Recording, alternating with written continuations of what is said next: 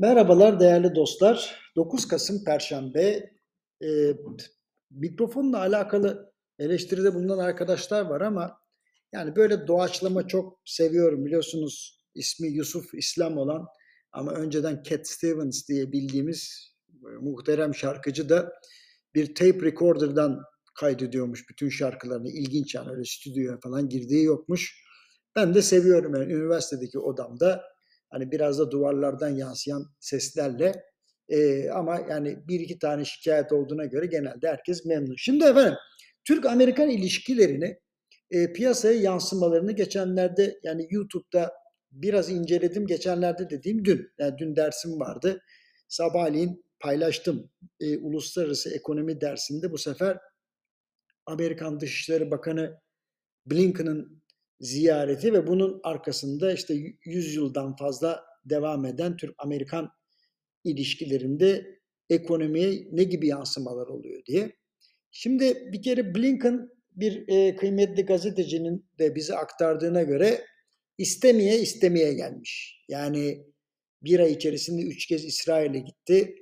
E, Tel Aviv'de Yahudi kimliğiyle geldiğinden dem vurdu e, e, Güney Kıbrıs'a gitti. Hepsi not edildi bunların. Tabii Ankara'da sıcak karşılanmadı. E, Esenboğa'daki açıklamasında Blinken'ın bir taleple gelmiş olduğunu anladık. Ama bunu şöyle yorumlayan da oldu. İşte Hamas'a baskı kurun, rehineleri bıraksın, biz de İsrail'i durduralım diye. Bunun zaten e, palavra bir kurgu olduğunu anladık ki Amerika Birleşik Devletleri tarafı bu sabah itibariyle ateşkesi artık desteklemiyoruz dedi. Şimdi bazı kaynaklar kulağıma şunu üfledi. Aslında Blinken İsveç'in NATO üyeliği için Amerika Birleşik Devletleri'nin ısrarını tekrarlamak için geldi. Şimdi manzaraya geri dönelim.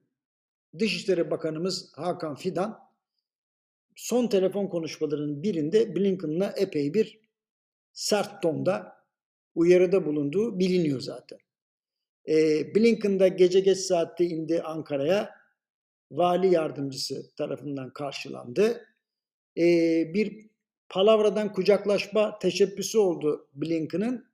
Bak, Bakan Fidan eliyle durdurdu. Yani o gözüküyor zaten. Biz bunu sosyal medyada defalarca izledik. Yani mesafeli olalım kardeşim mesajını verildi. Blinken'ın suratı düştü.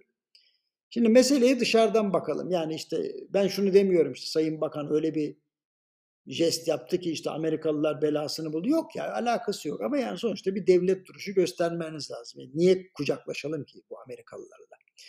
Şimdi Türkiye'nin kaynak eksikliği çektiği belli. E, Türkiye'nin e, kaynağa kavuşmasının önündeki tek engeli İsveç'in NATO üyeliği olarak lanse ediyor birçok kaynaklar. Eğer bu gerçekleşirse hem doğudan hem batıdan Türkiye'ye para gelecek diye bakan analistler var. Şimdi Blinken-Fidan görüşmesinde Amerikan tarafının önceliği aldığı konunun bu olduğunu da sonradan duyduk.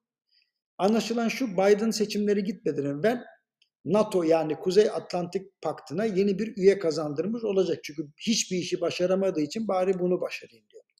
Şimdi Türkiye tarafı bunun Amerikan başkanı için ne kadar önemli olduğunu anladı. Bu sebeple birkaç meseleyi ileri sürüyor. Mesela F-35, F-16 PKK meselesi falan.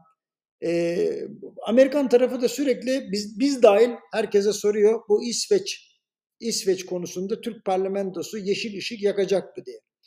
Türk tarafı da diyor ki kardeşim meclisin iradesini biz nereden bilelim? Yani oylama olacak. Oylamanın sonucunu kimse bilemez. Şimdi herkesin korkusu bir 1 Mart tezkeresi yaşamak. 2003'te hatırlayın. Sanıyorum ee, hatırı sayılır e, ondan sonra ölçüde bir Amerikan kuvveti, görev gücü 6 ay boyunca Türkiye topraklarında kalacaktı. Bu Irak müdahalesiyle alakalı. Türk parlamentosu buna cevaz vermedi. Amerikalılar çok sinirlendi. Hemen arkasından çuval olayı geldi hatırlarsanız.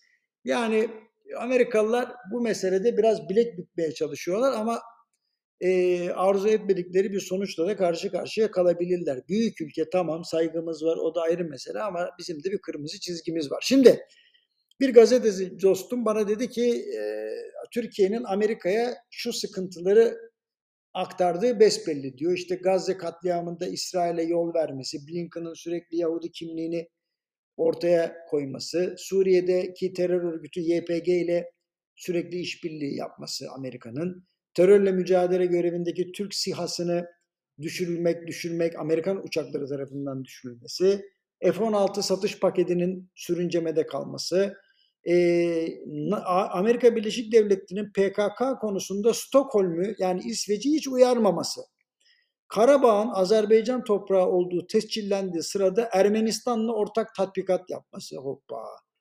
E, Kıbrıs Rum kesimine silah ambargosunun kaldırılması ve Dede Ağaç'ta devasa bir askeri sığınak yapılması. Yani şimdi bunların hiçbiri müttefiklik, müttefiklik çerçevesine oturmuyor.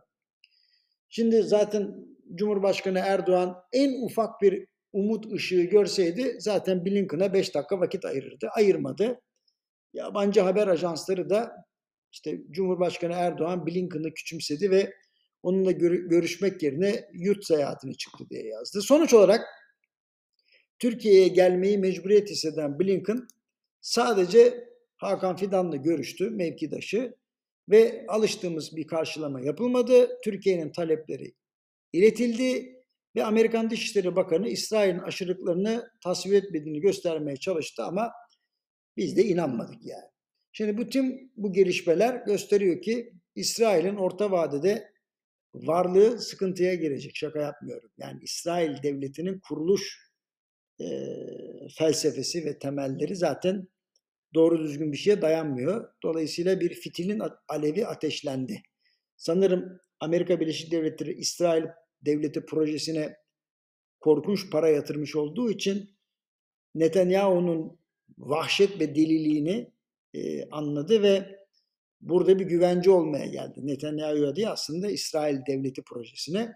Ama bu verecekleri destek bence e, seçimlere doğru demokratları kötü pozisyona sokacak. Çünkü Trump kamuoyu yoklamalarında önde gidiyor. Bakalım ne olacak. Efendim hepinize hoşçakalın